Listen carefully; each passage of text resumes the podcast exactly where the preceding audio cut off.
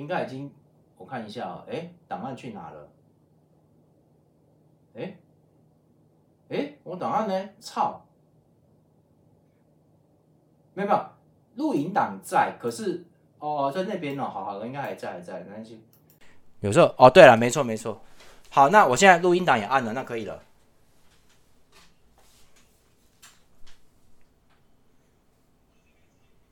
好，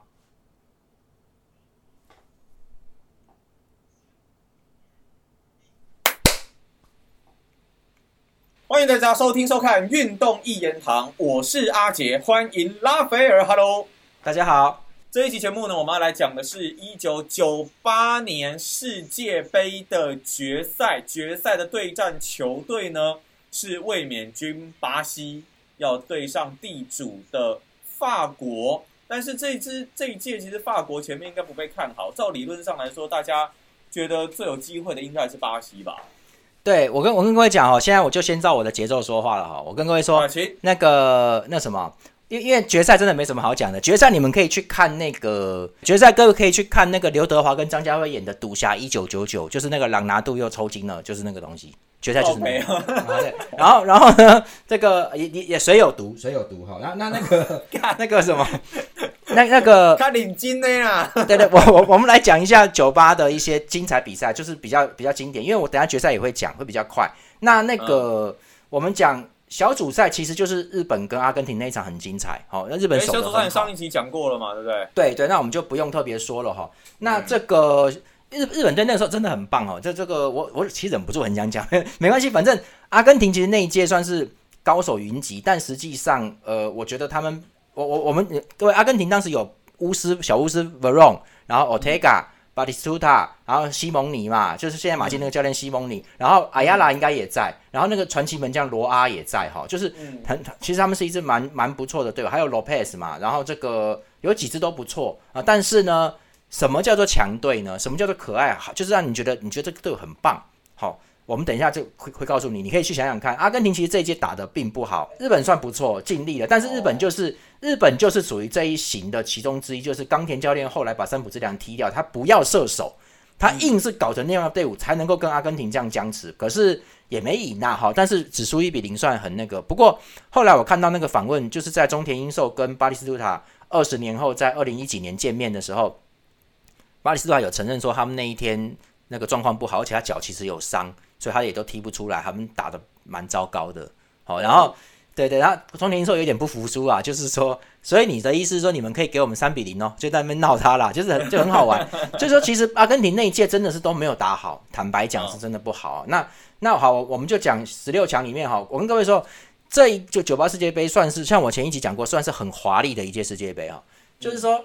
诶，你要看什么叫做精彩的话，我觉得十六强巴西对智利那一场算非常精彩，可以说比一哦，对，可以说是九八世界杯的代表性比赛，就是就是很代表，就很爽啊，因因为两边就一直在互殴，你知道吗？而且互相射门，而且各位智利其实一直都是一个踢的蛮脏的国家，就是他们蛮硬的。当时的前锋是大家知道是 SZ 组合，就是 Salas 跟 Zamorano 哦，那那 Zamorano 那那时候好像在国米吧，好像已经在国米了，那。萨拉斯好像在拉齐欧，好，这这两个都很厉害。这两个组合是智利历史上最强的双前锋组合，好，然后那很棒。脏的双前锋组合，没有没有，他们两个算干净，但智利整体球风是很凶暴的，是很凶很凶悍。那个时候没有乌拉圭的份呐，还没有出来，好，啊那个对那个时期巴拉圭还比乌拉圭强，就是巴拉圭蛮常进到这个十六强的那个时期。那就是说这个智利那那场很精彩，然后而且巴西前面的两球哦，一开始进了两球。你相信吗？十一分钟跟二十六分钟是场拍有进的，两次都是角球啦，定定位球，哎，应该都是角啦，角球的时候他弄进去，所以很快就二比零了。可是各位智利没有放松，一直打，因为就很白痴，就是世界杯这么高等级的比赛被他们搞得像美洲杯一样，很好笑啦。这那场比赛其实蛮好玩的，就是就是说那个因为美洲杯你落后两球你追得回来哦，因为大家在互大家都乱打嘛，疯狂攻击的，所以智利就是跟他们拼命的，所以他完全不觉得你如果在世界杯十六强你输两球已经结束啦。你懂吗？结束了，你二比零输啦。可是妈智利好像疯了一样，就是觉得说没追得回来，妈就一直打。那那场比赛很精彩，最后罗纳大罗也拿到一球。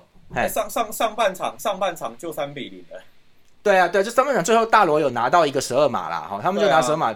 而且他其实也没有，我记得他没有踢好，没关系，反正就是最后那场四比一算是很精彩的哈。大罗那场比赛进补两球，所以十六强就这一场啊，就就这一场。然后还有就是我说阿根廷对英格兰那一战就很精彩哈。那二比二哎，对，其实这两场比赛比他妈后面所有的比赛都精彩，操，那这样太棒了。那那各位这场比赛最后点球是阿根廷赢嘛，对不对？对，各位这个这场比赛正赛二比二，那个四球全部都上半场进的，全部。然后真的哎。对，而且当时是打辩证哈，那个我记得没有错的话，这个本来的前锋应该是阿兰谢尔跟老前锋薛薛薛林汉姆，应该是薛林汉姆，应该是啊，好像好像啊。可是后来欧文本来是带去当替补的，结果后来他在小组赛不知道哪一场也是有打好了，就就当时教练就觉得说就用你，就用你上，就你上一集讲的嘛。对，然后贝克汉也是一样。对，贝康也是一样，也是有搞一个，所以所以他们都是在那届大赛里面起，他们本来在国内就已经红了，但是他们也认被认为说你们会不会太早了？你们先先这一届当替补啦，用轮的，好，那竟然不错，对，结果没想到这样，那就不用了，那就直接直接就欧文跟贝康上，所以后来就有一个辩证，他们打的是一个接近三三五二或五三二的那个状态。其实那那个英格兰里面哈，右边的边卫安德顿相当相当厉害，他后来打到简直是哈。妈的，右后卫也打，右右右右边锋和右中场，他妈的，反什么都干就对了。因为因为英格兰少打一个人嘛，所以他后来什么都干，体力超好了。那那那个那个哈，那一场比赛两球基本上都是都是跟西，我记得跟西蒙尼有关系啊。好，那那个。第一球好像是西蒙尼去搞搞成十二码还是什么的，就是他他们五分钟就拿到十二码了。反正那球跟西蒙尼有关系。然后第二球是定位球，扎内蒂罚进。他们当时是做分裂式，西蒙尼我记得应该是西蒙尼在在人墙的左边，那那个扎内蒂在右边，西蒙尼就做一个很大夸张的动作往另外一边带，就人墙被他分散注意力。没想到他们是给扎内蒂，然后扎内蒂在正面正面一转身就射门就得分了。嗯，就是。所以其实各位在这一次里面，这一届的世界杯里面，阿根廷只要有赢球的时候，那个那个进球几乎都跟西蒙尼有关系哦。我讲过了，就不见得是助攻，对，不见得是助攻哦，但他就搞一个事情给你出事，只要就给你搞就对了。然后，而且下半场西蒙尼知道就会有问题，而且上半场最那个第二球欧文进的那一球，就是贝克汉打出一个非常非常漂亮的一脚，就是完全不停的弹一下，咚就往前，跟斯科尔是两个，他们两个慢点的，是那个什么世界相世界级香蕉球那球吗？没有，不是不是，他们就打，他们就打了一个那个呃弯兔，就是打一个中场，一个贝克突然一脚往前放给欧文就单刀了，然后就得分了，就十六分。所以西蒙尼有看到，所以西蒙尼就下半场就开始搞贝克汉，没有下半场一直搞他，就他那那个也是故意就是撑犯规，就故意撑他一下，把他撑在地上，然后还说拍谁啦？你有没有受伤？在那边演的啊？贝克汉火大，贝贝贝克汉被他搞了好几次了，他就有点火，他就勾了一下他的脚，就那个动作其实很小，但是。裁判看到，而且而且裁判就正在走过来，距离他大概只有五步，就红牌了。对，那个裁判其实各位那很多人都以为光头裁判科利纳是最狠的，其实不是哈。那个科利纳光头其实只是看起来狠，他其实人蛮好的，他都他是他是发黄牌大王，但是他不会发红牌，他尽量不发红牌的。所以其实他就是会制止场面呐。可是那个裁判尼尔森他丹麦人，他非常非常狠，他就是完全就是只有规定，就是你前面放一个规黄牌了，对不对？那你现在。有一个犯规到达黄牌水准，可是其实裁判可以跟跟你讲一下，叫你不要这样，好，给你一个机会。给喽，不然我就给喽。这个人，这个人一定会给。这个人不管你怎样，他一定给，就是红牌。所以贝克汉那个就是他觉得说，哎，这个是我贝克汉那个真的没怎样，那个说真的顶多过来发你一个黄牌算了啦，就真的就因为他只是有点气，他不是踹人，贝克汉是勾勾一下西蒙尼的脚，就这样而已，就这样而已。那那个他没有受伤哦，西蒙尼只是被他有点有点拐一下，有点像是。有点像是你走路，我绊我出脚绊倒你啦，就这样子。就是你在走路，那个这个在学校嘛，有些人会绊你一下，闹你，就那个东西而已哦。可是这个东西对裁判来说，对他来说，这是在我吹停之后，你你故意做这个动作，毫不犹豫就红牌，那个算是特别狠的，是也没错啦。那个判罚算是特别狠的，因为没有造成任何人受伤，你知道？西蒙尼兄弟，西蒙尼也只是说，哎，你看他踢我。就就骂裁判一一次就亮红牌，反正很靠背，所以贝克汉算是很可怜呐。但是他当时也年轻气盛，这这一下子让他变成超臭的，就臭到翻了。就是后来，不过说真的，他后来在当在隔年他就报仇雪耻了，因为隔年其实很多人都说他是四年后对阿根廷，他变成英格兰队长，那个在小组赛又碰到嘛，把阿根廷淘汰掉了哈。呃，报仇雪恨其实不是，他隔年就报仇，因为隔年的时候就是那一年的欧冠里面。那个贝克汉跟曼联就淘汰了西蒙尼的国米哦，就是他其实马上马上就报仇了啦，只是说哦，那件事情，对那个事情让他让他成熟很多，他后来就不再是小帅哥贝克汉，他就是他就是蛮稳的，因为那个事情发生过，他一直都很帅啊。但是他就被人家说只有靠脸什么的，可是这个事情对他伤害很大，因为后来英格兰媒体一直骂，大家都一直骂他，因为英格兰打得非常好，就是、嗯，就是很明显，就是如果你们没有被罚下一个人的话，英格兰是要进八强的，绝对是阿根廷输的，很可能呐、十之八九是。哦所以那个那个你把它弄掉，真的是就是太差太多，所以贝克汉很臭啊。当时应该媒体我记得有有写一个报报纸标题，好像就是好像就是写十只雄狮，就是不算贝克汉。我们大我们的队伍，我们国家队十十只雄狮奋战了一百二十分钟，就是讲这个，他就是说贝克汉不算是三狮军团呐、就是在酸他啦。可是呃，以前我也被媒体影响了，都认为说贝克好像只有靠脸，但其实他传球很强欸对，其实那我们就先跳过贝克汉，因为以后有机会讲他的个人单元再来讲，因为其实他是一个蛮特别的人，但他绝对是很努力，才华很很很才华不够，嗯才华不够，但不是天才，但他绝对是很努力的一个人，很了不起以。前嫉妒他，没有很喜欢他，现在觉得还蛮喜欢他的。现在觉得你看没有他，哎、说真的，我跟谦哥，呃，我们离题讲一下，那个如果没有如果没有贝克汉，现在足球绝对不是这么多，连女生都在看的，绝对不是，绝对他妈的不是。我跟你们讲就是这样，这么严重啊、对，就跟就跟就跟史蒂芬科瑞很重要一样，对不对？哦，对，你哎、你别看他一个小黑人，他其实蛮帅的哎，你看他那个脸，他的眼睛很深邃哦，他很帅哦。还有林书豪嘛，你别看林书豪，我跟你讲，我也不喜欢林书豪，但是、呃很多女生喜欢呐、如果没有他，你们这些华人女生看篮球关你什么事啊？就这么简单，票房、市场、金钱、经济就这样。OK，Let's、go。好，贝克汉很重要，贝克汉非常重要，就是他对足球的推广，其实无形中，就算是迷哥迷姐这些迷妹，哎、也久 OK 了啊，哎、说真的，没有他，你你哪来的？你们你们这些乐色哪来的什么？跟女生一起看球，酒吧里面有一些女生，女生哪理你呀、神经病哦！就是因为贝，就是因为小贝，就因为贝哥，知道吗？嗯，对，好啦，然后不理了，不理这个了，然后那个，然后这个有没有发现法国接话了？对，然然后那个再来就是八强战，八强战的时候也没什么好说的啦，八强战就是比较精彩的意大。利哦，对，各位错了，法国历届只要对到意大利，一定是最无聊的，你们不用看，懂吗？零六年世界对零六年世界杯决赛也差不多就是这样。如果不是马特拉奇在那边搞那个什么席丹跟他头锤在那边乱弄一通的话，那场比赛其实就是完全僵持住的。法意只要对到的话，就好像是反正不会形容，他们就会变得很，因为他们彼此很了解，那个了解的感觉是一种是一种。连耍诈都是都是计中计连环计，就是说你想干嘛我知道，所以我也弄一个另外一个再跟你弄你。看他们两个，他们两个国家太熟悉了，所以其实对到时候很无聊，通常都会都不是无聊，就是比分会非常低，你就是一个绝对的低比分比赛。我来猜一下，你要讲哪一场？是不是德国跟克罗埃西亚这一场？不不，那根本不重要。那个 就重点是没有各位，另外一场八强的很精彩的是荷兰对阿根廷，哦那个哦，荷兰那个太精彩。那个我先跟各位说，十分钟哎，绝杀哦，对，就绝杀。我跟各位说哈，博格坎普哎，哎那个我听我朋友说，博格坎普那一球是是酒吧最佳进球，不，所以我刚才我们录影时间有一点 delay，是因为我去重新找了那个进球哈，就是那 FIFA 的官网写 best course 哦，就是最佳进球，被他放在最后的其实是后来法国队对克罗埃西亚的图拉姆的进球，那这个应该算、被他们放在应该算第二名啦。可是其实啊是哦这一球，可是这这一球的，因为他们其实应该有分含金量啊，他们 FIFA 有分含金量，就是说图拉姆那一球是四强战进去的，而且如果不是图拉姆的话，法国不会赢。好、就是就是因为，所以那他那是超级制胜入球啊。博格坎普这一球也是制胜球，不过那是那是八强的，八强跟四强不一样，我真的各位懂？吗？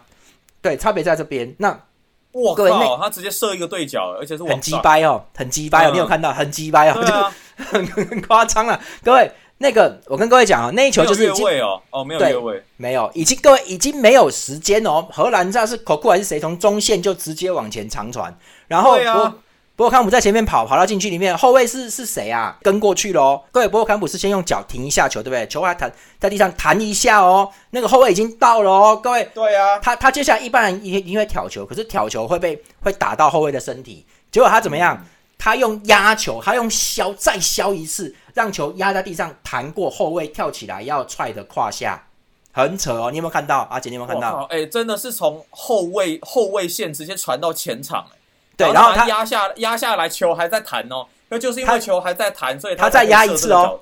他他他，你看他压两次哦，第一次是弹弹起来，然后他过来，他居然是不挑球，他是把球往把球往地上弄哦，弄完之后刚好对方弹起来嘛，对方以为他要要，对方以为他要直接挑射的啦。他先停球停一下嘛，然后再把它压下来，然后就是因为弹起某一个高度，所以他才可以射这个角度。对对，就是那样子，很夸张哦，真的，他已经完全。这个就叫做我们意大利文叫做什么 “fantasista”，就是叫叫做梦幻足球手，就是说他们能够预测未来的动向。跟巴吉欧以前他们都是这种人，就是说他这个状况很明显是已经看到后面两三步的事情了吧？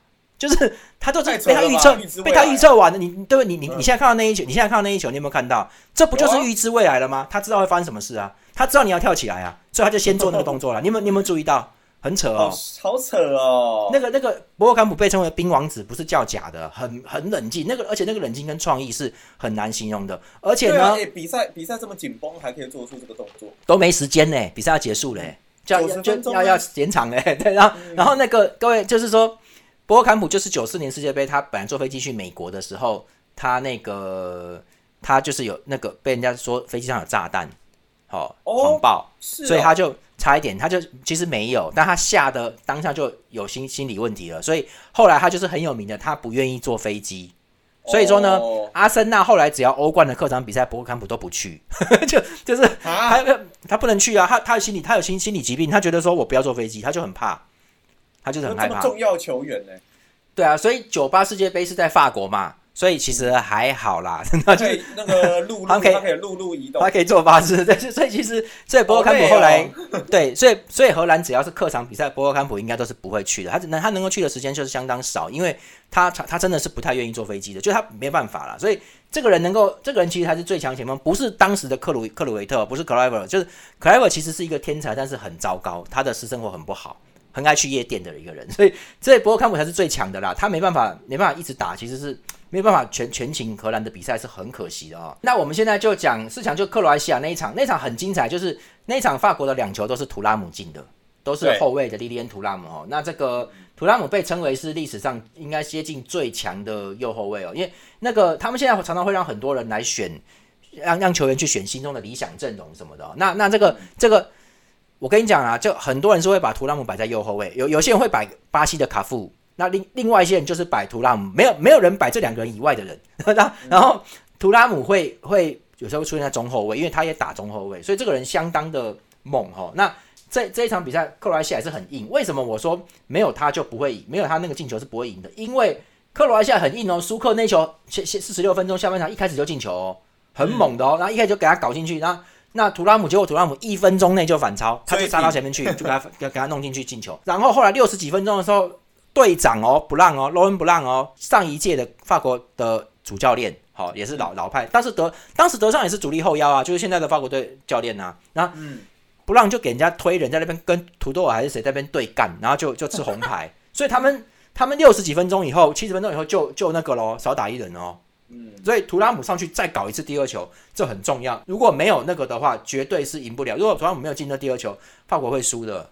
会会会被会被干死的，因为克罗埃西亚很硬，很那个克罗埃西亚相当硬啊。七十分钟那一球嘛，对不对？对，好，那我们就来讲啊，这就就是就是那那个他那球算是算是最应该是在被 FIFA 选为最重要最精彩的一个进球嘛。然后我们就讲这两支巴西跟法国队打到决赛，其实巴西队哈他们的人。最主要的几个人就是大罗外星人在前锋嘛，跟贝贝头，我上一集讲过了哈。然后，然后，然后那个前腰是 Rivado，那左右两边的话是这个有有 Leonardo 跟邓卡，还有另外一个是会轮的。那两边的边后卫就是已经是很有名的，大家都知道的卡夫跟卡洛斯嘛，就是两支嘛。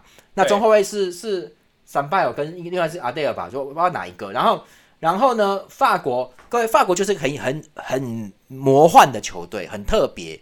因为各位这一届这个时候的那个这个主席好像是法国足协主席是普拉提尼那个大魔王哦，然后球王普拉提尼就有人开玩笑说他是最佳导演奖，因为这个有人说开就是说怎么讲啊？就是你去看哦，其实确实没有错，因为克罗埃西亚会打到这个第三名这件事情哈，其实是这个意外好，因为他们是刚成立的国家，没有没有任何数没有任何数据的，所以。所以这个真的是没有想到克罗西亚会那么硬啊。但实际上，真正这一届会封王的球队、夺冠项球队都在另外一边。所以普拉提尼是不是用了自己的关系让法国分在了弱的这一边呢？啊，就是就是说最佳导演，你知道吗？很好笑，跟欧冠抽签是一样的意思吗？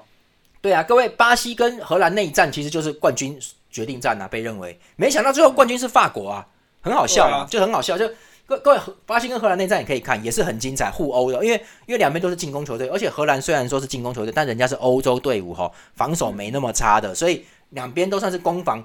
巴西，我这样讲啦，这一届的巴西跟荷兰基本上是完全同型的球队，完全同类型的。一模一样哦，所以其实其实是很精彩的，因为这两个等于说是没有说一个攻一个守啊什么的，两边的攻击力跟防守力都都差不多。事实上就是就是假设我攻击六分，防守四分的话，对方也一模一样，而且跟我的水平是接近一模一样的。所以巴西跟荷兰这一场是四强战可以看的，反而法国跟克罗埃西亚四强那一场是一场摔跤的 Royal Rumble 大战，很激烈，对肉搏战的。对，然后各位法国那一次就是靠后卫在赢的，后卫跟后腰在决赛吗？对，就不整个赛程，法国其实哈，我这样讲，我朋友常开我玩笑哈，就是我们这位这位呃，我的朋友老孙呢，以前在法国小时候住过，那个时候他也老孙老孙聊游戏，对他他讲老师，他是说哈，他是说法国他们很了解，法国在九六年以前都是一群垃圾，很烂。很烂，然后后来到九六年应该是雅凯吧当主教练之后，他就开始提拔很多人哦。那当时席丹就被抓出来，他们就九六年先试打了一次，还不错哈。然后九八年就来了，所以这个法国队其实是很新的哦。这些人就是以前都没有的哦，这都没有，就是没也是没经验的。因为法国九八年就是，哎，席丹那时候刚出来吗？哎，对对，他刚，哎，他应该是九六出来的，他其实哦九六出来，OK OK，就是说法国这个时候，我朋友常跟我说，你知道前锋是谁吗？我都想说前锋是亨利嘛。亨利啊，球王，没有没有，前锋是亨利。他说，你说 Terry Terry 很厉很很厉哦，对对对，Terry Terry 很厉嘛。他其实就是，我朋友说他其实不是前锋。当时的法国是真的九八年是没有前锋，他只能找一个。那格瓦西好像是本土的还是哪里的，我忘了。反正就是很弱，很弱。然后就是他根本没有办法那个，所以亨利只是替补。而且亨利他最早出来，他不是前锋，他是边锋。亨利是打边路的，摩纳哥出来的时候，他们就是走边区，一直切，一直切，是没办法，就是没你就前锋不行嘛，就 放就放他上来了。所以其实，然后法国的攻击手其实还有一支叫做佐卡夫，九卡 F 嘛，那也是也是比较老了。然然后呢，另外一个中场杜加瑞，好老的老球迷都知道，就是。就是老球迷会觉得说他谁呀？对啊，你都忘了对不对？没，你不会记得这个人。杜加利这有也有这个人呐。但然后那那些队伍，可是法国最重要就是有第一有席丹在哈，而且当时已经有皮雷斯替补。那但但是还好了啊，皮雷诶皮雷斯有没有在正中？好像有。然后嗯，席丹跟那个他最席丹最依靠的是左后卫的里扎拉祖，里扎拉祖。那右后卫是莉莉安图朗，然后中中后卫是德塞利跟罗伦布朗。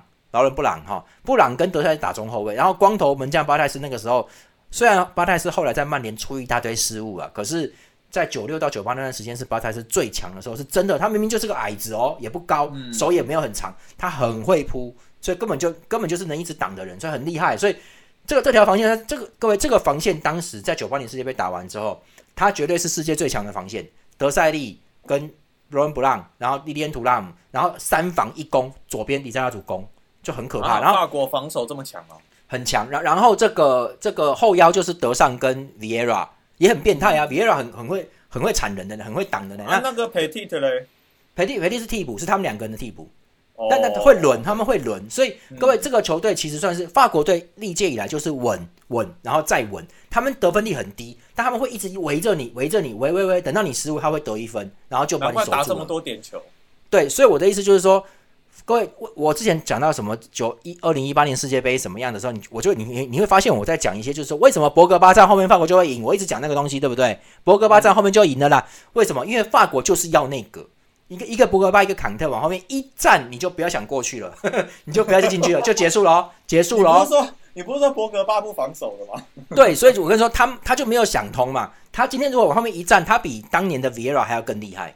真的就是很可怕，所以所以法国队这个队伍很可爱，就是他就是中轴线，他的最后那个基石，他那个梁柱就是我说 Viera 跟德尚，然后 l 伦布朗跟德塞利这中间这四个人站桩站好，而且他还有一个右后卫的利连图拉姆再进来还有一个桩，因为利连图拉姆防守非常非常强。啊，各位莉莉安·图拉姆的儿子，你们如果看我的文章，叫做马克斯·图拉姆，他现在应该在那个穆逊加博吧，在德甲啦。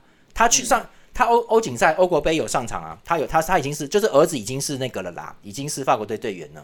然后这个像法国队他们的防守这样子，是真的有那个实力把巴西压到一球都没办法拿。对，好，我们现在讲来讲决赛，就是各位其实决赛大家都说朗拿度抽筋这件事情了哈。大罗那天决赛在场上几乎是动都不动，他就没什么在跑的啦。为什么？没有动，所以就是抽筋哦。呃，不是，应该是有伤。我觉得他应该是有伤，不是抽筋。让拿度还有一点就是法国队当时做的，我我因为我有稍微重看一下，就是法国队当时做的一个防守一个隔离，把大罗隔的离球都是隔到另外一边去，所以他拿不到球，他都一直拿不到哈。然后法国那个前面两球就是。席丹头球二比零嘛，好，对啊，对，那那个各位那个哈，我跟我跟哥说，很多人都觉得怎样怎样，席丹什么什么的哈，那个是说巴西故意让席丹顶进，席丹都没有顶过头球什么的。我跟你们说，你们如果这样讲的话，就是代表你对席丹在发甲不了解，因为其实我当初也是这样想的。可是你如果去看席丹的生涯精华，你会发现他年轻的时候从坎城那个小球队。他跳起来投球相当相当恐怖啊！就是他只是后来就没再用，他就没有再用了哦。不知道为什么，因为好像因为可能他的球队都不需要他这样干吧，他他就他就没有在没什么在投球了，没很很少在搞那个啦。我就讲两个啦。后来零六年世界杯，西丹有在延长赛对对意大利有有一个非常漂亮的投球啦，然后布冯勉强勉强把它扑掉了，那球很精彩。其实投球这种东西，如果没有被挤得很厉害的话啦，你如果传传过去，不管速度再快，西丹只要。在那个位置上面，那个球会变成超高速攻门，那个都不会，而且都不会顶顶飞哦，它都不会顶飞，好准哦，平平的，很够，对，平平的沿着横梁下面进要进去哦，所以布冯一定会挡，就那个时候那那个零六年世界杯决赛，布冯一定要挡，那个很厉害，所以席丹的头球本来就是人家的吃饭家伙，他只是藏起来没给你看而已，你知道吗？所以他是酒吧这一个两个头球没有什么问题，对，没有问题。然后还有一个是各位。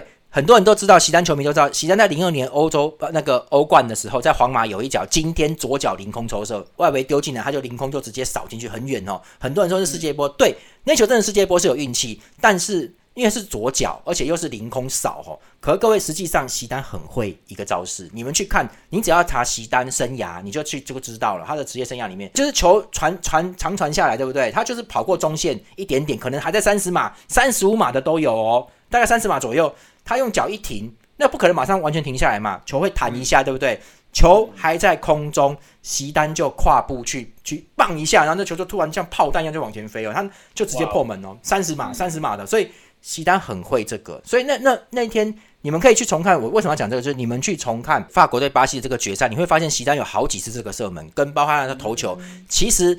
很多人当时都在讲说，巴西就故意让他们轰的。各位，我看不是哦，是是法国太可怕。那个时候就是席丹他们制造出让席丹可以不断射门这个状况，巴西被压，其实是被压垮了。其实真真的就是，当时他们教练认为说，我前面摆 Rivaldo、Bebeto 跟 Ronaldo，我们这种大三三箭头攻击，把对方压爆哦，而且两个边后卫上去把对方压到爆炸是 OK 的，是 OK 没错。可是对到法国这种正统欧洲队伍的时候，他人家法国队也也不跟你打进攻，就摆双后腰挡你，你就过不来了。然后把你隔开，大罗把他推开，推远一点，他就没办法动了。然后那那然后我们再一直攻你嘛。那各位，席丹有一百八十几公分，而且还要很壮，邓卡抱都抱不住他，快挡不住了。邓卡在那场比赛里面被完爆掉，还已经完全不是九四世界杯可以把巴西欧封锁的那个邓卡，已经已经就过了四年了嘛，所以差很多。哦。所以巴西会败北是合理的。还有一点哦，就是大罗之所以不能动，朗拿度又抽抽筋了哦，这个事情。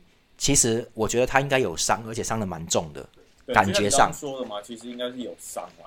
因为他整个系列，对，因为他整个系列都一直在被踹，所以我觉得他也有可能是调整失当。但总之，他那天一定是有问题，然后然后一定要上，因为因为其实他这就是他没有带罗马里欧，他也没有别的射手，所以你只能让大罗上场。那也就是这样子，其实。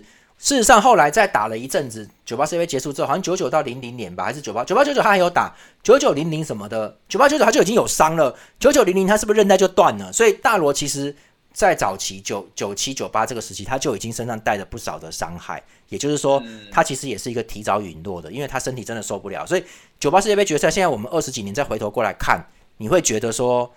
那一天他真的不是什么抽根啊、朗拿度啦、张家辉啦、华古龙啦，不是那个东西，他是真的身上有带蛮重的伤，而且法国队很快，一堆很快的人又很厉害又很壮，把他挡在外面。所以其实最后法国的胜利其实是很很不错的哦，就是其实是是实至名归的啦。因为巴西那个时候其实也可能也防守上也是也是累了，也是整个体能就是不像法国队那么刚猛啊。法国队当时各位，法国队四个后卫加上两只后腰，至今为止都是一个传说级的后防线，没有几个球队能超越他们的。